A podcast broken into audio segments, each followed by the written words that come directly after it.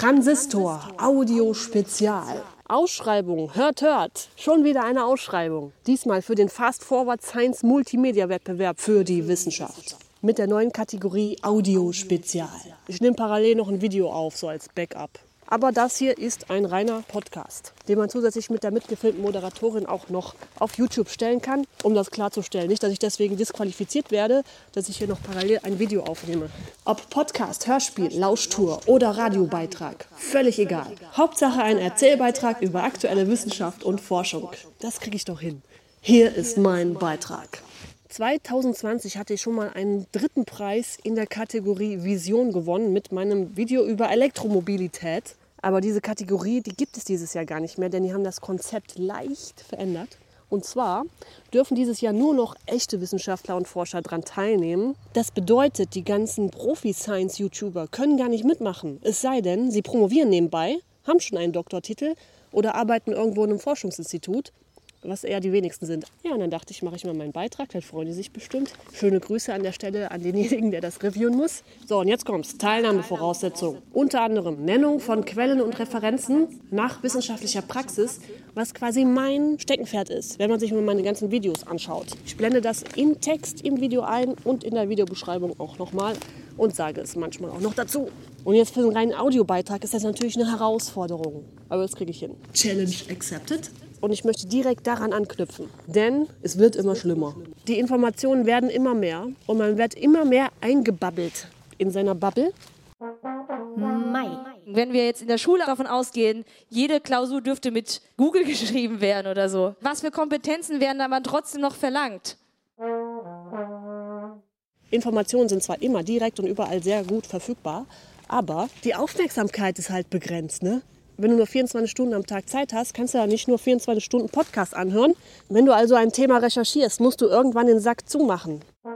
Mailand. Wie sagt man so schön, eine Studie ist keine Studie. Deswegen schauen wir uns jetzt eine sogenannte Meta-Analyse an. Meta-Analyse heißt, man vergleicht viele verschiedene Studien zum selben Thema und fasst die Ergebnisse zusammen. Und wenn du dann nicht deine Antworten gefunden hast, die du suchst, was ja schon ein ganz falscher Denkansatz ist, dann kannst du auch nicht behaupten, es gibt keine Infos zu dem Thema. Mai. Oh, neue Studie hat gezeigt, was weiß ich, dann wird zu selten nachgefragt, aha, woher wissen Sie das eigentlich? Ne? Wenn es um so Sachen geht wie wissenschaftlicher Konsens, ne? ist so die Daumenregel, eine Studie ist keine Studie sondern du musst dann ehrlicherweise behaupten, ich habe so und so viel Material zusammengetragen und so und so viel Zeit darin reingesteckt, das durchzuarbeiten. Das ist die Bubble meiner Informationen und in dieser Bubble habe ich dies und das herausgefunden und nicht mehr und nicht weniger. Mai. Was muss man heutzutage eigentlich noch wissen? Es ist eigentlich paradox. Noch nie hatten wir so leichten Zugang zu Informationen und noch nie war es so schwierig, sich verlässlich zu informieren. TED Talk. What are we supposed to do with this information? By the way, there's a lot of these. One might say a lot of alternative facts. Also ich höre mich mal um in der deutschen Wissenschafts-Multimedia-Welt und mache ein kritisches Review. Und gegen Mitte und Ende des Podcasts will ich dann ein Konzept entwickeln, wie man da sehr gut rangehen kann und auch da durchsieht bei den ganzen Informationen und wie man sich über die Begrenztheit seiner Bubble klar wird. Und das auch richtig an den weiteren Zuhörer weiter kommuniziert. Wissenschaftsjournalismus und Wissenschaftskommunikation gehen also Hand in Hand. Von Ohr zu Ohr. Zur besseren Kenntlichmachung von Zitaten und Referenzen hier in meinem audio-non-visuellen Podcast habe ich mir Folgendes überlegt. Ich habe dieses System schon vor dieser Stelle hier in dem Podcast eingeführt und vielleicht haben Sie, werter Zuschauer, es schon gemerkt. Cold Mirror. Denn wie Sie, werter Zuhörer, sich merken sollten, ich spiele immer direkt vor und nach eines Einspielers ein paar von mir total individuell und kreativ erzeugte Geräusche auf der Posaune ein. Was heißt Geräusche? Töne, genau, Musik. Das ist ein sehr markantes, aber sanftes Blechblasinstrument. Das sollte klar unterscheidbar und urheberrechtlich einwandfrei sein und die Navigation erheblich erleichtern. Ich benutze auch ein paar Posauneneffektdämpfer. Pass mal auf jetzt. Und ich kann mich jetzt hier in dem Podcast richtig gut austoben. Ich hoffe, man hört das. Entschuldigung, Ast. Ich kann jede Menge Audioreferenzen einfügen, weil meistens geht es da eh um den Gesprächsstoff. Dass man da noch eine Person sieht, ist gar nicht so wichtig. Ultralativ. Wie sind YouTube und damit auch die Pfade, die es für sein Publikum vorschlägt, strukturiert. Leute, die dieses Video schauten, sahen auch, führt mit dieser Plattformstruktur nur tiefer in den Strudel der Widersinnigkeit und ist tatsächlich noch immer der große Radikalisierer. Und das ist furchtbar schade. Und ich kann Soundeffekte einfügen, aber es muss natürlich alles urheberrechtlich korrekt sein. Ich füge jetzt was ein, wo ich recherchiert habe, dass das okay ist. Bleib stehen, du Lump!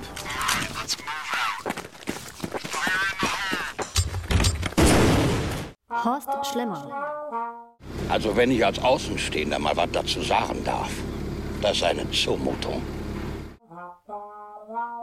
Profi-Audioreferenz. Und zwar der Rundfunkbeitrag finanzierte Podcast. 5 Minuten Harry Podcast von Cold Mirror macht das nämlich ausgezeichnet mit den Referenzen. In dem Podcast geht es um eine kunstwissenschaftliche Analyse eines sehr berühmten Filmwerkes. Da wird immer sofort erklärt, woher sie die Infos hat, die sie da alle recherchiert hat, weil es zum Teil auch sehr obskure Infos sind, wo man sich fragt, woher weiß sie das? Wie hat die das denn rausgefunden? Folge 13. Draco Dormiens nunquam titulandus. Das weiß ich, weil ich eine Harry Potter Leggings habe, wo das Schulemblem auch drauf ist. Ein super Latein-Experte auf gutefrage.net meinte übrigens, und das weiß ich nur, weil ich ein Video geguckt habe, denk mal drüber nach. Dann habe ich beschlossen, die Website der National Portrait Gallery zu durchsuchen und zack, nach 3145 Einträgen habe ich ihn immer noch nicht gefunden. Und hier ein kleiner Ausschnitt aus Folge. Ah, jetzt habe ich mir nicht die Folge aufgeschrieben. Anfängerfehler, muss ich alles nachreichen. Ist ja kein Problem. Das mache ich alles am Schnittpult. Ein Beitrag, wo sie selbst einen weiteren Audiobeitrag referenziert und das urheberrechtlich okay ist. Folge 6. Ich erlaube mir hier kurz einen Audiomitschnitt abzuspielen, der kein Copyright verletzt, da es sich um ein Zitat zum Zwecke der Berichterstattung handelt. Hört einmal genauer hin. So genug Referenzen, zurück zu diesem Film. Ein weiterer Rechtfertigungsversuch, den ich oft verwende, ist, das ist Kunst. Ich habe das verwendet, weil Fair Use because of Public Education and the Stimulation of Intellectual Production. Olaf Schubert. Ist das Kunst oder kann das weg? Und das ist natürlich Quatsch. Ich sage beides. Und ich nutze diesen Podcast, um einen altgermanischen Wissenskontext zu vermitteln, der scheinbar vom Thema abweicht, um gelangweilte Zuschauer in meine Realität ins Jetzt und Hier zu ziehen. Mai. Die kleinste gemeinsame Wirklichkeit. Wahr, falsch, plausibel? Die größten Streitfragen wissenschaftlich geprüft. Ich mache gerade nämlich einen Abenteuerspaziergang durch den Wald. Und wenn ich Abenteuerspaziergang sage, meine ich, dass ich drei Meter reingegangen bin vom Weg aus und jetzt hier über die toten Äste rüber knacke. Ob Kiefernwäldchen, Königsforst oder Stommelner Busch, man weiß es nicht. Doch dies hier ist ein sogenannter Bruch. Wenn Sie, werter Zuhörer, Cold Mirror. Werter Zuhörer, das Wort Bruch hören, wie würden Sie das schreiben? Ganz genau. B-R-O-I-C-H. Bräuch, würde man meinen. Spiegel TV. So sollte man meinen. Würde man denken, aber es wird Bruch ausgesprochen. Und jedem journalistisch interessierten Menschen muss jetzt sofort hinten, ganz hinten im Gehirn irgendein Licht aufgehen. Denn einer der weltbesten Journalisten der Welt, der stellvertretende Chefredakteur des Grevenbrocher Käseblattes, Horst Schlemmer. Mein Name ist Horst Schlemmer. Ich bin stellvertretender Chefredakteur beim Grevenbrocher Tagblatt. Verstehen Sie mich? Nee. Weißt du Bescheid, Schätzlein, weißt du Bescheid, ja. Also der kommt aus Grevenbroich, aber er selbst spricht das immer Grevenbroich aus. Horst Schlemmer. Schätzelein, du machst mich gerade verrückt. Jetzt bin ich extra aus Grevenbroich hierher gekommen. Wo kommen Sie denn her? Aus Grevenbroich? Ich kenne Sie doch. Woher kenne ich Sie? Sind Sie nicht aus? Grevenbroich, die sind auch aus Grevenbroich. Nee. Nicht? Ja, dann weiß ich auch nicht. Ja, ich bin ja auch ein Sohn der Stadt Grevenbroich, Freunde.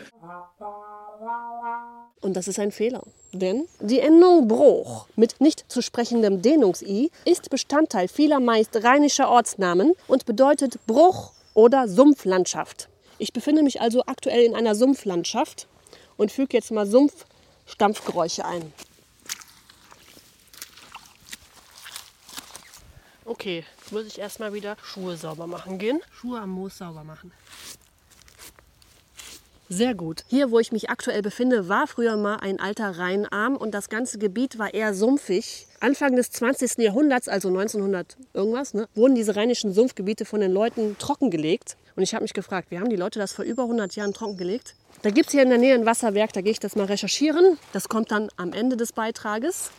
Horst Schlemmer. Meiner Ansicht nach müsste alles, äh, weißt du, es müsste mehr sein. Es ist so wenig. Weißt du, es müsste mehr, verstehst du nicht, was ich meine? Mehr von weniger sein. Da kommen wir jetzt, nach über 10 Minuten Laufzeit, endlich zum viel zitierten Thema. Mai.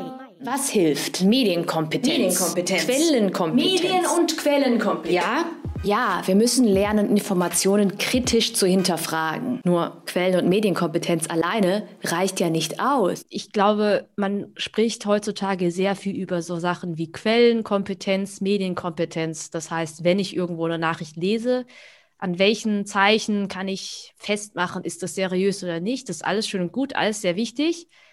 Aber wenn es dann wirklich um Wissenschaft geht, jeder von euch muss einfach so ein bisschen sich auch ein bisschen selbst auskennen, ne, um dann auch zu verstehen, ja, das macht jetzt keinen Sinn oder das ist doch Quatsch. Ganz ehrlich, könntet ihr es erklären? Außer mit, die Wissenschaftler sind sich einig? Professor Korte.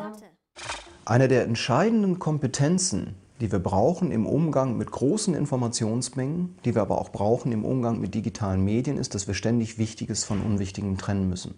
Wir müssen also hochselektiv mit Informationen umgehen. Die selektive Aufmerksamkeit auf die entscheidenden Reize ist entscheidend wichtig, gleichzeitig aber unglaublich schwierig in einer informationstechnisch unglaublich unübersichtlichen Situation. Mai. Ich glaube, das ist schon so ein bisschen eine nicht ganz angemessene Verteilung von Aufmerksamkeit, die dazu beiträgt. Und alles andere ist halt einfach immer schwierig, weil natürlich können wir nur so viel mitkriegen, wie die Medien berichten. Deswegen ist Journalismus so verdammt wichtig, ja. Gerade jetzt, wo sich ja jeder auch Journalist nennen kann oder jeder seine eigene Reichweite, sein eigenes Publikum aufbauen kann, ist halt umso wichtiger, dass wir überlegen, wie können wir die Leute, die wirklich sich Mühe machen, die qualitativ hochwertige Inhalte machen, die korrekt arbeiten, journalistisch, wissenschaftlich sauber arbeiten, wie können wir die unterstützen? Wie können wir davon mehr kriegen? Weil das irgendwie so von oben zu kontrollieren, das funktioniert natürlich nicht. Das wäre ja dann das Gleiche wie, wie eine staatliche Zensur oder so. Und darauf müssen wir jetzt einfach mal hoffen. TED Talk. Then, of course, there's the media, and we as consumers, we all want to hear those flashy results. And so researchers deliver, even if it's at the expense of full transparency and rigor. Schritt 1. Wie komme ich an meine Informationen? Und nein, dieses Thema können wir auf gar keinen Fall überspringen. So, ich habe mich dafür entschieden, ein elektrochemisches Beispielthema zu recherchieren. Und zwar suche ich Informationen zum Thema Batterie-Zyklentests und konzentriere mich im Folgenden auf die englische Beschreibung Battery Life Cycle. Und ich nutze dafür verschiedene Herangehensweisen, einmal mit Suchmaschinen und dann noch mit Datenbanken. Was ist da der Unterschied? Debis. Was ist eigentlich eine Datenbank? Eine Datenbank ist eine geordnete Zusammenstellung von Informationen. Es gibt verschiedene Datenbanktypen, Lexika- und Faktendatenbanken, bibliografische Fachdatenbanken und Volltextdatenbanken. Das Datenbank-Infosystem ist quasi eine Datenbank für Datenbanken und dein Schlüssel für eine kostenfreie Nutzung. Auch für spezifische Interessensgebiete findest du hier garantiert eine passende Datenbank. Erst die nicht reproduzierbare Internetrecherche mit einer Suchmaschine, ist egal welche. Das ist deswegen nicht reproduzierbar, weil das Internet dynamisch und nicht statisch ist. Mai. Und Quellen? Ja, die haben sie oft. Quellen. Man wird manchmal sogar vollgekotzt mit Quellen, nur dass kein Laie diese Quellen ernsthaft nachvollziehen kann. Wenn ich keine Vorbildung in Sachen Klimaforschung mitbringe, da hilft mir auch meine Quellenkompetenz nicht weiter, dann kann ich Informationen zum Klimawandel nicht richtig einordnen. Allgemeinbildung schützt vor Desinformation. Ich habe als Elektrotechniker zwar ein bisschen Hintergrundwissen zu diesem Thema, aber bei mir ist es so, wenn ich Themen recherchiere, dann mache ich das, weil ich mich in diesem Thema weiterbilden will und mein Hintergrundwissen offensichtlich nicht dafür ausreicht. Zum Zeitpunkt dieser Aufnahme ergibt die Suchmaschinensuche 246 Millionen Ergebnisse in 0,62 Sekunden. Ganz oben auf der Top-Seite begegnet mir ein Slot, ein Kästchen, ein Bereich mit einem kurzen Wissenstext, der referenziert wird auf eine Seite namens ScienceDirect.com. Darunter finde ich unter dem Keyword Battery Life Cycle weitestgehend Verlinkungen auf Seiten von Batterieherstellern oder sonstigen Shops, die eben Batterien anbieten. Mai. Lasst uns also nicht den Fehler machen, zu glauben, dass Google Bildung ersetzt. Bildung ist ein Privileg und im Informationszeitalter mehr als je zuvor. Deswegen lasst uns niemals aufhören, uns weiterzubilden und niemals aufhören zu lernen. Weil der Großteil meiner Arbeit besteht darin zu lernen. Also ein großer Teil meiner Arbeit besteht einfach darin, mich weiterzubilden, ne, neue Sachen zu lesen, Paper zu lesen, mit Leuten zu sprechen und mich weiterzubilden. Und deswegen macht mir das einfach sehr viel Spaß. Das ist wirklich so die perfekte Arbeit für mich. Ich klicke auf Seite 2, etwas, was ich nur sehr selten tue. Tja, der Anzeigeplatz auf der Suchmaschinenseite und auch meine Aufmerksamkeit sind begrenzt. Es reicht, um ein bisschen Allgemeinwissen aufzubauen. An dieser Stelle entscheide ich mich dafür, eine Datenbank mit jede Menge wissenschaftlichen Veröffentlichungen aufzusuchen. In meinem Fall entscheide ich mich für IEEE Explore. Hier finde ich unter dem Stichwort Battery Life Cycle nur 2220 Ergebnisse. Sorted by Relevance, was auch immer das bedeutet. Man kann es auch nach Most Popular, was auch immer das bedeutet, oder Most Cited, das kann ich mir jetzt schon eher vorstellen, sortieren. An dieser Stelle denke ich nochmal ganz angestrengt nach, ob mich das wirklich alles interessiert und komme darauf, dass ich noch etwas ins Feld Search Within Results eintragen könnte. Nachdem ich das weitere Keyword Impedance Spectroscopy eingegeben habe, gibt es nur noch 20 Ergebnisse. Bingo! Die hoffentlich die relevantesten für mich sind, das muss ich jetzt noch herausfinden. Mai. Es gibt sowas wie Übersichtsarbeiten. Es gibt Studien, die heißen Meta-Analysen. Die nehmen ganz viele Studien zusammen und sammeln quasi die Daten und machen nochmal eine große Auswertung. Dass wir nicht einfach nur so ein bisschen random Spotlight auf eine Studie werfen, die vielleicht sehr aussagekräftig ist, vielleicht aber auch nur ein Puzzleteil von vielen, sondern dass wir aufs ganze Puzzle schauen. Und das ist dann so ein bisschen unsere Aufgabe, dass wir auch da halt die richtigen Studien durchlesen. Ich kann meine Suchergebnisse durch Anwendung von weiteren Filtern eingrenzen, wie zum Beispiel das Erscheinungsjahr, die Autoren oder Publication Topics wie Secondary Cells, Battery Powered Vehicles, Lithium Compounds, Life Cycle Assessment and so on and, und so weiter. Allerdings begegnet mir hier schon das erste Hindernis. Man kann noch Folgendes anzeigen lassen. Erstmal alle Resultate oder Open Access Only. Und ein altertümliches Vorhängeschloss-Symbol signalisiert mir, die meisten Publications hier kann ich nicht öffentlich einsehen. Und wie ich sehe und wie Sie jetzt hören, werter Zuhörer, ist keines der angezeigten Paper Open Access. Das heißt, ich kann die gar nicht einsehen, was mich aber gleich zu meinem nächsten Thema führt. So, das ist mein Stichwort. Jetzt ist Zeit, mich auf mein Fahrrad zu schwingen. Upp und als rasende Discovery-Reporterin, Discovery Entdeckungsjournalism, zur Unibibliothek zu fahren. So, ich bin da. Ich hoffe, man hört das. Hier ist so eine große Straße mit ein paar Autos, aber das macht das Ganze nur noch interaktiver. Ich meine, live mit dabei auch mit Autofahrgeräuschen. In der Unibibliothek kann ich, wenn ich mich da einlogge, das Datenbankinformationssystem DBIS nutzen. Der Vorteil daran, wirklich jeder kann das nutzen. Also auch wenn du kein Student, sondern ein ganz normaler Bürger bist, musst du dir halt so einen Bibliotheksausweis besorgen und dann kannst du das da nutzen. Der Nachteil, wenn du kein Student bist, musst du wirklich aktiv hierher kommen und dich hier einloggen. Per VPN ist das leider nicht freigegeben. Studenten können auch von zu Hause aus per VPN zugreifen, aber ich jetzt leider zum Beispiel nicht. DBIS DBIS ist das Datenbankinformationssystem der Universitätsbibliothek. Mit DBIS kannst du flexibel auf über 3100 Datenbanken zugreifen. Und das Beste, dank umfangreicher Lizenzen der Universitätsbibliothek Heidelberg ist der Zugriff für dich fast immer kostenfrei. Bist du kein Unimitglied, kannst du die meisten Datenbanken zwar ebenfalls kostenfrei nutzen, allerdings nur von der Uni aus. TED Talk. We need better data. We can't do research if we don't have healthy data systems that are speaking to each other, that are harmonized, that researchers can access to give us the answers that we need. Ich nehme diese Reportage gerade im Januar 2022 auf und wer sich erinnert, 2020 gab es hier einige Lockdowns. Da war auch die Unibibliothek zu und da haben die das freigegeben, dass alle das per VPN nutzen konnten. Ich lebe zurzeit in einem Bundesland, was schon sehr früh sehr strenge Zugangsbeschränkungen erlassen hat. Aber das gilt nicht für die Unibibliothek. Zum Zeitpunkt dieser Aufnahme gilt hier 3G. Also du kannst auch mit dem Test reinkommen.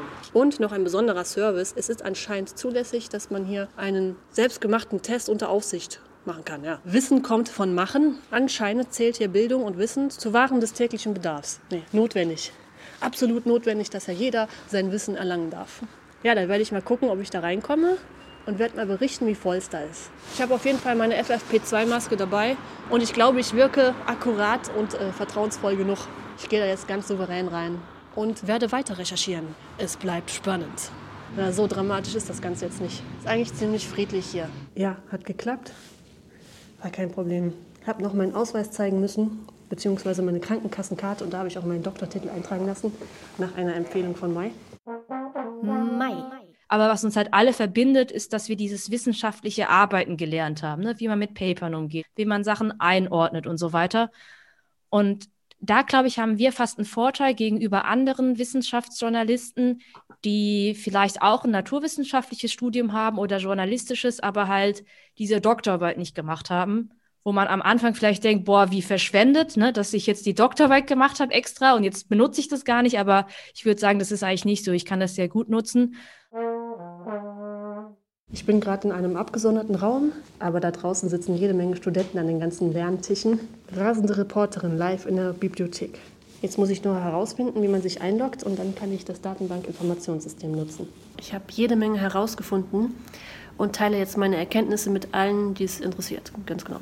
So, ich habe es gefunden. Zugang über die Uni Regensburg. In der Fachübersicht klicke ich auf Elektrotechnik, Mess- und Regelungstechnik. Scrolle runter auf IEEE Explore. Recherche starten. Jetzt erscheint oben ein Hinweis. Access provided by Wir führen Wissen. Also Battery, Treffer. Und das Vorhängeschloss-Symbol ist jetzt auf grün und geöffnet. Ich klicke auf ein PDF-Download-Symbol und erhalte Vollzugriff auf diese Veröffentlichung. Datei speichern. Und sie gehört mir und ich kann sie auch zu Hause in Ruhe lesen. Ja, und wenn du jetzt keine Zeit hast, würde ich empfehlen, wenigstens das Abstract und die Conclusion durchzulesen, die Grafiken näher zu betrachten und ansonsten Speedreading zu machen. Mai. Man denkt dann vielleicht, als Chemikerin steht man die ganze Zeit im Labor und macht dann irgendwelche interessanten Sachen mindestens die Hälfte der Zeit sitzt du am Schreibtisch und liest Paper. Also Paper sind wissenschaftliche Veröffentlichungen, die sind ein bisschen kompliziert zu lesen, die sind in ganz bestimmten Journalen, die sind immer auf Englisch, die sind immer ein bisschen kompliziert geschrieben mit ganz viel Fachbegriffen. Und da muss man sich so ein bisschen durchfuchsen, aber mit einer Zeit kriegt man auch so den Dreh raus, ne, wie man so Paper zu lesen hat. Ich und mein Team, wir machen nichts anderes. Wenn wir recherchieren, wir lesen auch Nachrichten und so, aber gerade jetzt, wenn es darum geht, oh, neue Studie hat gezeigt, was weiß ich. Und dann gucke ich natürlich, welche Studie wurde hier verlinkt und versuche die Originalstudie zu lesen. Dann stellt sich dann oft heraus, ah nee, ist ja gar nicht so, äh, wurde irgendwie falsch interpretiert. Und das ist etwas, das man während der Doktorarbeit halt sehr, sehr gut lernt. Derweil hier noch eine kleine Profi-Zusammenfassung von Tipps und Tricks zur Literaturrecherche, aufbereitet von der Unibibliothek Herself. Und Bibliotheksinstitutionen, ich meine, die müssen es ja wissen, wie es geht. Das ist ja ihr Job. Suchtipps zusammengefasst. Hört, hört. Denkt mal über die Lösungen nach für folgende Fragen. Zu viel gefunden? Lösung. Mehrere oder spezifischere Suchbegriffe verwenden, die Suche nachträglich über verschiedene Filtermöglichkeiten eingrenzen. Und zu wenig gefunden? Na, allgemeinere Suchbegriffe verwenden im Feld Suche über alle Felder suchen. Thematische Suche? Schlagwörter verwenden. Allgemeine Suchtipps. Wie optimiere ich eine Suche? Zum Beispiel mittels Phrasensuche. Also wenn man nicht nur nach einzelnen Stichwörtern suchen will, sondern nach einer Folge von Wörtern, die aber auch genauso in der Folge vorkommen sollten in dem Volltext, dann setzt du diese Wörter in Anführungszeichen. Stichwort Trunkierung. Neues Fachwort gelernt. Trunkierungszeichen. Der Stern wird als Platzhalter, zum Beispiel für ein Wort Anfang, Ende oder Mitte verwendet. Werden boolsche Operatoren unterstützt? Ja, unbedingt, sage ich da nur. Und in der Tat sind, laut diesem Expertentext der Bibliothek hier, die meisten verwendeten Operatoren in Datenbanken suchen das AND, das OR und das NOT. Also und, oder und nicht. Und was ich persönlich wärmstens ans Herz legen kann, ist, neben einer digitalen Keyword-Suche auch einfach mal einen echten Menschen zu fragen, der Experte ist und genau weiß, das und das und das sind gute Quellen und das lieber nicht. Wenn du dich jetzt neu in das Thema einarbeitest, dann fängst du besser damit an, weil das kann der Computer noch nicht so gut sagen. Tja, danke schön fürs interessierte Zuhören und weiter geht's im Programm. Aufnahme beenden. Debis. Noch mehr Möglichkeiten zur Suche nach geeigneten Datenbanken bietet die erweiterte Suche. Stich- und Schlagworte kannst du hier flexibel miteinander verknüpfen und beispielsweise nach Fachgebieten oder geografischen Bezügen einschränken. Okay, ich bin fertig. Auf geht's auf den langen, beschwerlichen Rückweg. Bis gleich. Wie Sie, werter Zuschauer, sicherlich nicht hören können, ist es draußen schon dunkel. Es ist Sonntagabend und ich war in der Bibliothek. Aber das gehört dazu, wenn man rasende Reporterin sein will. Horst Schlemmer. Ja, ich bin Horst Schlemmer, stellvertretender Chefredakteur vom Gräbemeister Tagblatt, immer knallhart nachgefragt. Weißt du Bescheid, ne? Ja. Mai. Immer wenn man dann in den Medien zum Beispiel von einer neuen Studie hört oder von einer neuen Erkenntnis, ist es unsere Aufgabe, immer einzuordnen. Ja? Ist das jetzt, entspricht das jetzt dieser Mehrheitsmeinung oder kommt da vielleicht irgendwie ein Experte zu Wort, der vielleicht da noch so eine Außenseitermeinung hat. Ja? Solange man sich die Mühe macht und das nicht so schwarz, so platt schwarz-weiß aufzuzeichnen, sondern halt auch so die Grautöne, sage ich mal, da zu zeigen, dann kommt man meistens so ganz gut zusammen. Ja, genau. So ist es und manche Fragen sind eben auch offen. Was ich auch immer sehr gut finde bei journalistischen Formaten ist, dass neben den ganzen Daten und Fakten auch die eigene Meinung klar, markant und deutlich markiert wird. Mesh Collective. Und dass wir auch innerhalb der Videos ganz klar markieren, wo hören die Fakten auf, wo fängt Meinung an. Also dass das auch total sichtbar gemacht wird. Ich hatte diesen Vorschlag, Leute, wie wäre es, wenn ihr eure Meinungen fett mit Einblendung markiert? Einmal in einem MyLab-Review vorgeschlagen und kurz darauf hat sie das in einem ihrer Videos umgesetzt und da habe ich mich total gefreut. MyLab. In der Videobeschreibung habe ich euch Details verlinkt, wie auch zur Kritik und Gegenposition. Auf dieser Basis könnt und sollt ihr euch natürlich eure eigene Meinung bilden. In meinen Augen. Achtung, Meinung wird eingeblendet. Das ist meine Meinung, die man nicht teilen muss, die vielleicht ich auch noch ändern oder anpassen werde. Mich frustriert es, dass wir momentan nicht debattieren können, ohne uns direkt komplett zu zerfleischen, obwohl wir so viele gemeinsame Interessen haben. Und auch bei Science-YouTuber Dr. Watson habe ich diese eigene Meinung-Einblendung schon gefunden. Dr. Watson. Ist das unfair? Eigene Meinung, ja. Und mit der Meinung bin ich nicht alleine. Eigene Meinung hierzu, ich glaube nicht, dass, okay, okay, das waren jetzt ganz schön viele Zahlen und wir haben echt super viel recherchiert, um das alles irgendwie zusammenzubringen. Quelle. Trotzdem, wenn ihr euch dafür interessiert, dann geht gerne selber mal in die Primärquellen unten in der Videobeschreibung rein, schaut es euch selber an. Wie schon erwähnt, ist das ganze Thema eine laufende Debatte. Mesh Collective. Und es muss transparent immer, immer sichtbar sein, wer da unterstützt und in, in welchem Ausmaß. Lasst uns kurz darüber reden, wie man Referenzen rein praktisch am besten anzeigt. Ich sehe leider viel zu häufig, dass einfach nur durchnummeriert wird, also Quelle 1, 2, 3, aber ich finde es viel besser, wenn stattdessen so ein Buchstabenkürzel des Autors und eine Jahreszahl der Veröffentlichung verwendet wird, weil das noch zusätzliche Infos über diese Quelle vermittelt, im Gegensatz zu einer Zahl, die sich dann aber auch nur für diesen konkreten Beitrag jetzt auf eine Referenz bezieht. Und ein Autorenkürzel plus Jahreszahl kann man dann quasi beitragsübergreifend immer weiter verwenden und der Zuschauer und Zuhörer kann referenzentechnisch dazulernen und in seinem Gehirn vielleicht eine Verknüpfung zu einer speziellen Referenz aufbauen, die immer sehr häufig verwendet wird. Meine am häufigsten benutzte Referenz in diesem Podcast ist das Journalismus macht Schule Interview mit Mighty Nguyen Kim vom Mai 2021. Das würde ich zum Beispiel Mai Ju 521 nennen. Und das kann man im Gehirn besser damit verknüpfen als einfach eine Zahl. Nummer. Gerne kann man auch ein Literaturverwaltungsprogramm nutzen, mit dem man sich seine Quellen dann immer in sein äh, Dokument zieht. Ja. und jetzt natürlich die berechtigte Frage. Wer guckt sich Sherlock Holmes und Dr. Watson mäßig die ganzen Referenzen an und versucht die nachzuvollziehen und zu Fehlerfuchsen? Ich habe das spaßeshalber mal gemacht und spiele jetzt die Audiodatei dieses Abenteuers ab. Neulich fand ich in einem MyLab-Video folgende Referenz, die nicht nur im Bild, sondern auch mündlich mitgeteilt wurde. MyLab. Wie diese Grafik von Spektrum der Wissenschaft sehr gut zeigt.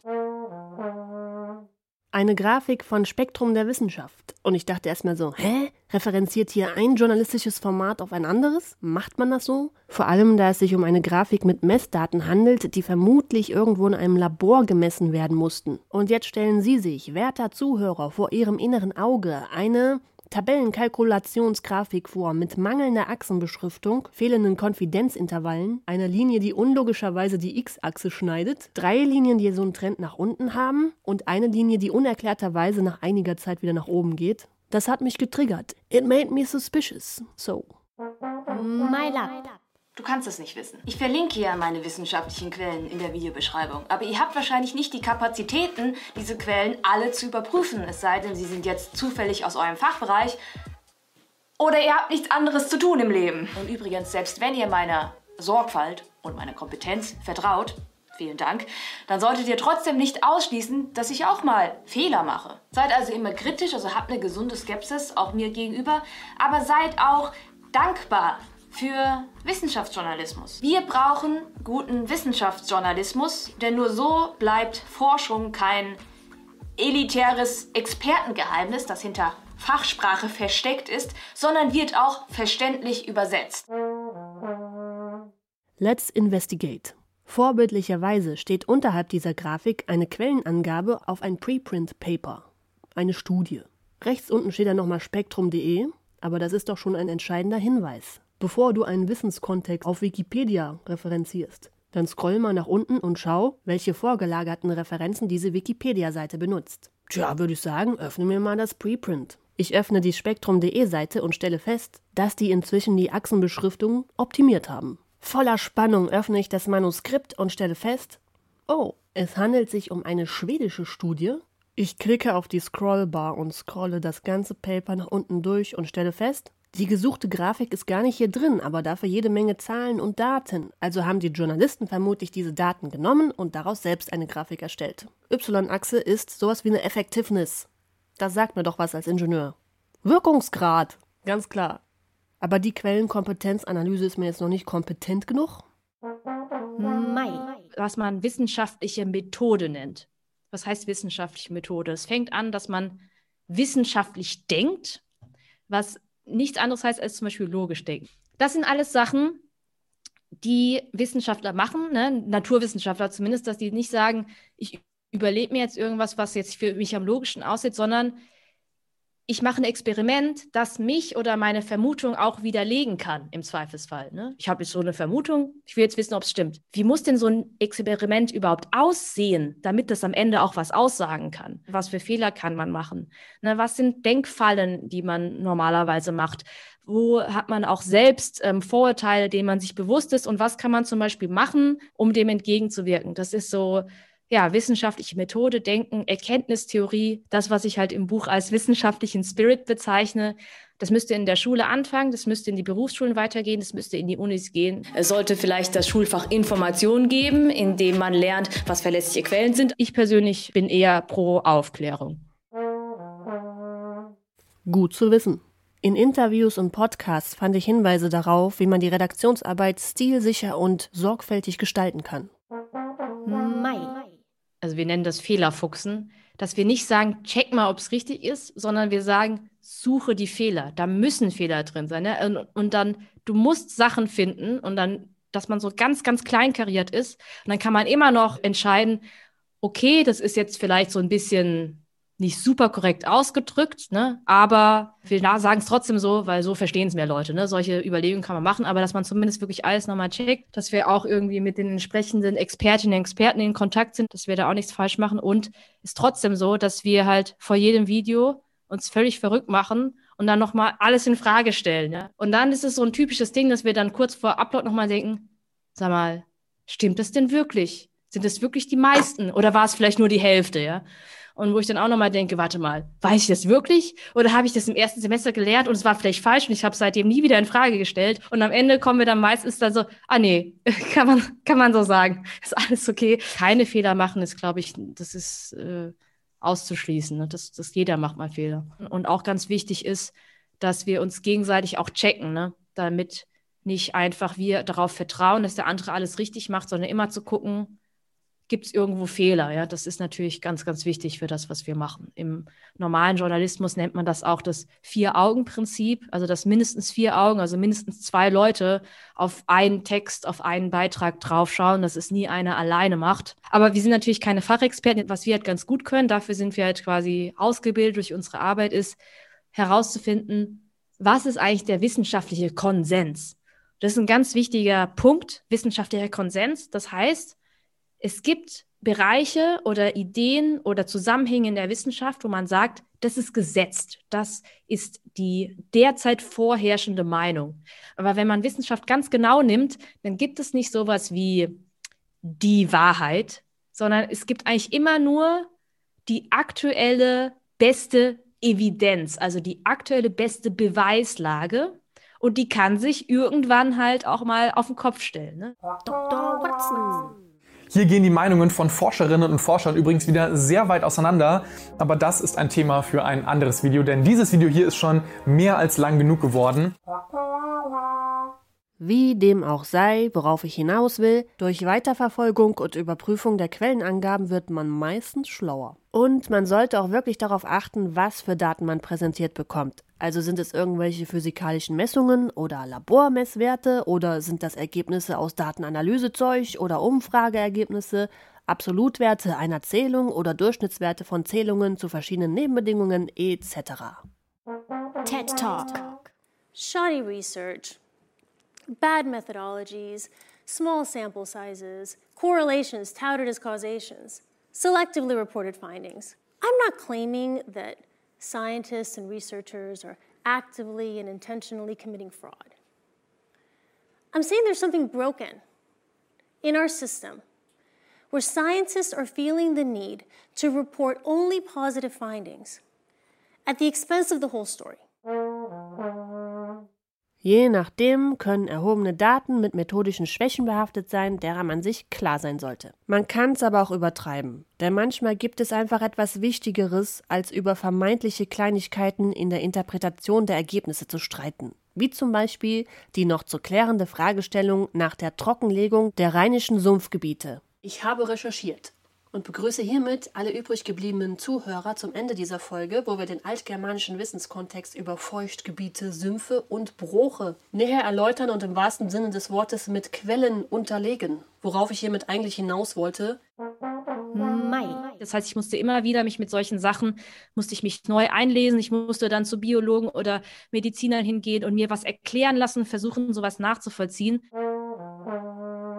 Konkret habe ich durch Internet-Suchmaschinen nichts Zufriedenstellendes gefunden, habe meinen Vater gefragt, der ist Experte in allem. Der hat mir den Tipp gegeben mit diesem Wasserwerk, wo diese Infotafel ist. Dann habe ich die Aufgabe an ihn delegiert. Er ist da mit dem Fahrrad hingefahren und hat ein Foto gemacht von der Tafel. Und was noch viel besser war, er hat mir einen Bericht geschickt. Einen hochwissenschaftlichen Abschlussbericht der Arbeitsgruppe North des Rheinkreises Neuss, des Erftverbandes, der RWE Power AG und der Stadt Neuss, was übrigens in der Nähe von Grevenbruch liegt.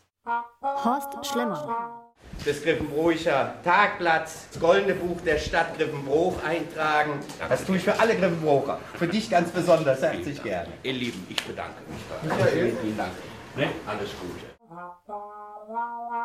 Hier, Kapitel 7. Ich lese die spannende Geschichte jetzt einfach mal vor. Noch vor 150 Jahren war mit Ausnahme des Mühlenbuschs die gesamte Fläche zwischen Roseler Heide und Stommeln ein ausgedehntes sumpfgenauer Bruchgebiet, in dem das Grundwasser mit Ausnahme einiger höher gelegener Inseln bis zur Geländeoberfläche anstand. Das durch Niederschläge und Hangquellen zugeführte Wasser durchströmte langsam und verästelnd einen Buchenwald. Die charakteristischen Grundwasserböden in Klammern Gleie, neues Fachwort Gleie ist ein Grundwasserboden, mit ehemaligen Niedermoorbereichen lassen den damaligen Zustand heute noch erahnen. Die ursprüngliche Vegetation der Feuchtbereiche war der Erlenbruchwald. Je nach Nährstoffangebot und Feuchte unterschieden gesellten sich Eschen und Traubenkirschen hinzu. Die trockeneren Inseln waren Standorte für Buchen-, Eichen- und Eichenhainbuchengesellschaften. Nach den Meliorationsmaßnahmen, neues Fachwort Melioration, Wikipedia sagt, Melioration bedeutet sowas wie Steigerung einer Ertragsfähigkeit, Vereinfachung seiner Bewirtschaftung oder einfach nur Schutz vor Schädigung oder Zerstörung. Nach den Meliorationsmaßnahmen und der Absenkung des Grundwassers blieben von den ehemals großflächigen Feuchtgebieten nur Relikte erhalten. Teilflächen dieser Relikte wurden Ende der 1980er Jahre durch Wiedervernässungsmaßnahmen renaturiert oder werden bis heute durch gezielte Einleitungen in ihrem Bestand gestützt. Was wollten wir eigentlich in Erfahrung bringen? Ja, wie das Entwässerungssystem war, ja. Die sogenannte North ist Teil eines ehemaligen Entwässerungssystems, das seit Mitte des 19. Jahrhunderts der Melioration von Bruchgebieten diente. Im Zeitverlauf waren die größten Einflüsse auf die wasserwirtschaftliche Veränderung die Grundwasserentnahme und insbesondere die sogenannten Sümpfungsmaßnahmen des Braunkohletagebaus. Sümpfungsmaßnahme klingt jetzt danach, als ob da jemand einen Sumpf hergestellt hat, aber nein, ich füge mal an der Stelle hier ein kleines Erklärvideo, ein RWE-Imagefilmchen ein. RWE. 35 Millionen Tonnen werden hier im Tagebau Garzweiler gefördert. Er erstreckt sich westlich von Grevenbruch. Tagebaue sind keine starren Gebilde, die immer größer werden. Im Gegenteil, sie wandern. Auf der einen, der sogenannten Gewinnungsseite, wird Kohle freigelegt und gefördert. Auf der anderen, der Verkippungsseite, wird der entstehende Abraum aufgeschüttet und später rekultiviert. So wandert Garzweiler langsam Richtung Westen. Braunkohlenförderung ist also mit aufwendigen Maßnahmen verbunden. So ist zum Beispiel auch die Entfernung von Grundwasser notwendig. Denn Braunkohle lagert hier in Garzweiler bis zu 210 Meter unter der Erde und damit unter dem Grundwasserspiegel.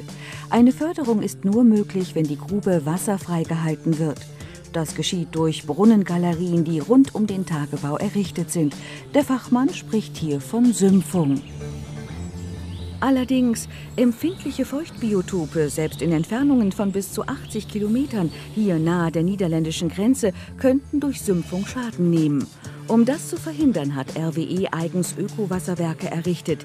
Hier wird das Wasser aufbereitet, zu diesen Gebieten transportiert und dort gezielt eingeleitet. Auch ein bisschen Ökologie, es ist alles mit drin. Also sparen Sie sich diese kritische Nachfrage.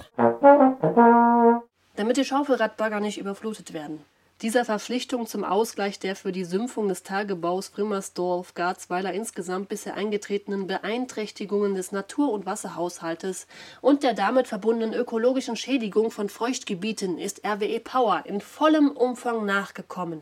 Und 1845 wurde die sogenannte Meliorationsgenossenschaft gegründet, die mit der Anlage der Entwässerungsgräben begann. Die haben einen Hauptgraben, Nebengräben und sogenannte Stichgräben gebuddelt nehme ich mal an, und dadurch ein komplettes Entwässerungsnetz erstellt.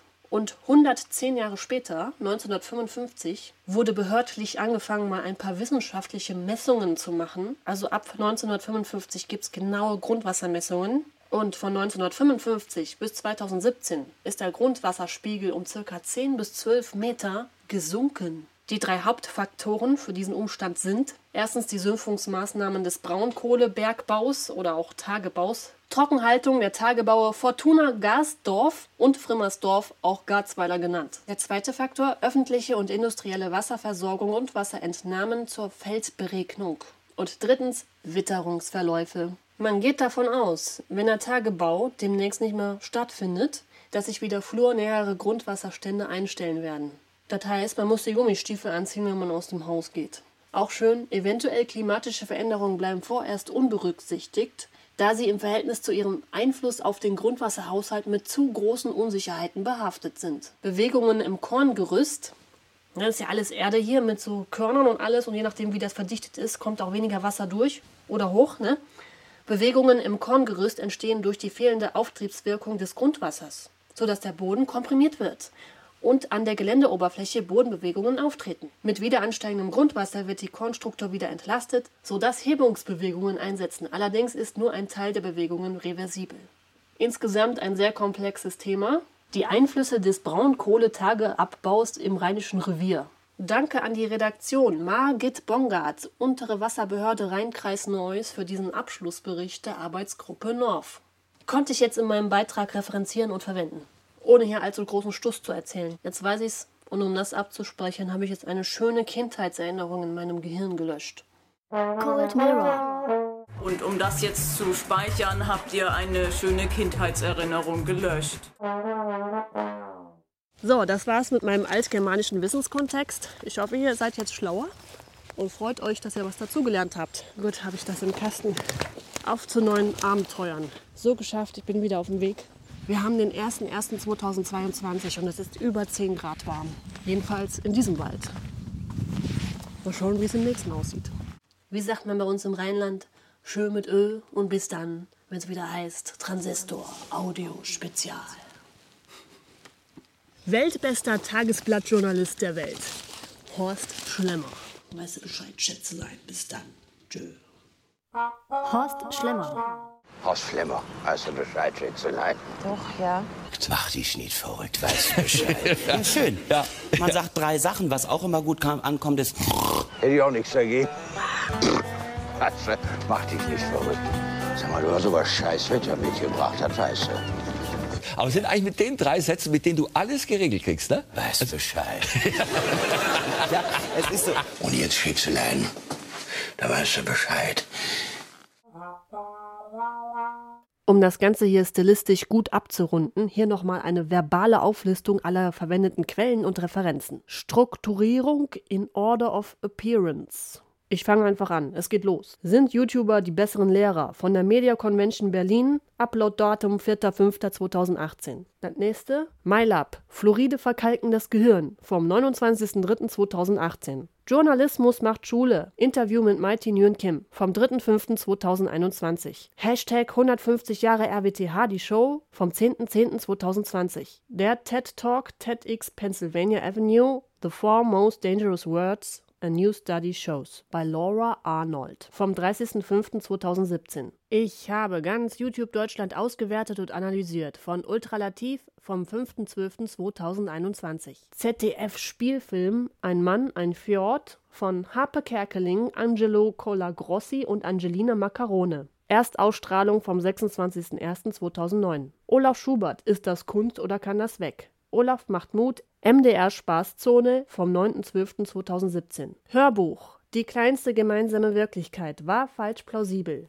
Die größten Streitfragen wissenschaftlich geprüft. Von Mighty Nguyen Kim. Release vom 10.03.2021. Dann ein Spiegel-TV-Beitrag über Windenergieanlagen, vermutlich aus dem Jahr 2000. Als nächstes Horst Schlemmer und seine Partei HSP, Spiegel TV vom 5.08.2009. Horst Schlemmer, Eintrag ins Goldene Buch Grevenbruch vom 13.08.2009. Dann Digitale Demenz, wenn Computer für uns denken. ORF vom 16.11.2015. Mit DBIS effizient recherchieren. Erklärvideo Universitätsbibliothek Heidelberg vom 4.10.2017.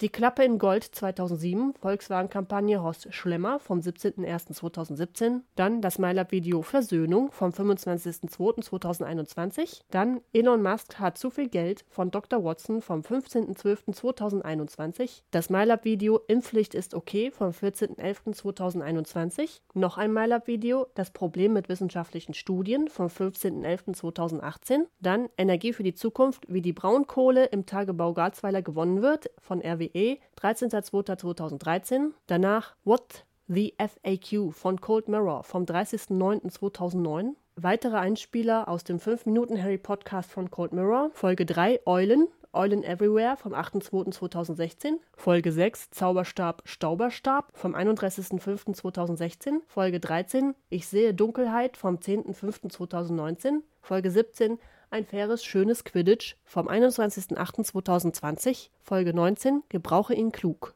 vom 14.02.2021. Verwendete Paper es wurde ein Paper einer schwedischen Total Population Cohort Studie von Peter Nordström und Marcel Ballin und Anna Nordström schnell überflogen und halbherzig analysiert. Und nicht zu vergessen der Abschlussbericht der Arbeitsgruppe North des Rheinkreises Neuss vom 22.09.2020.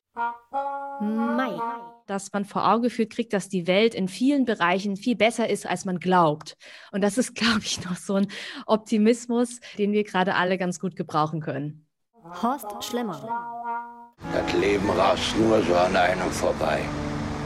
Schön, dass ich alles richtig gemacht habe.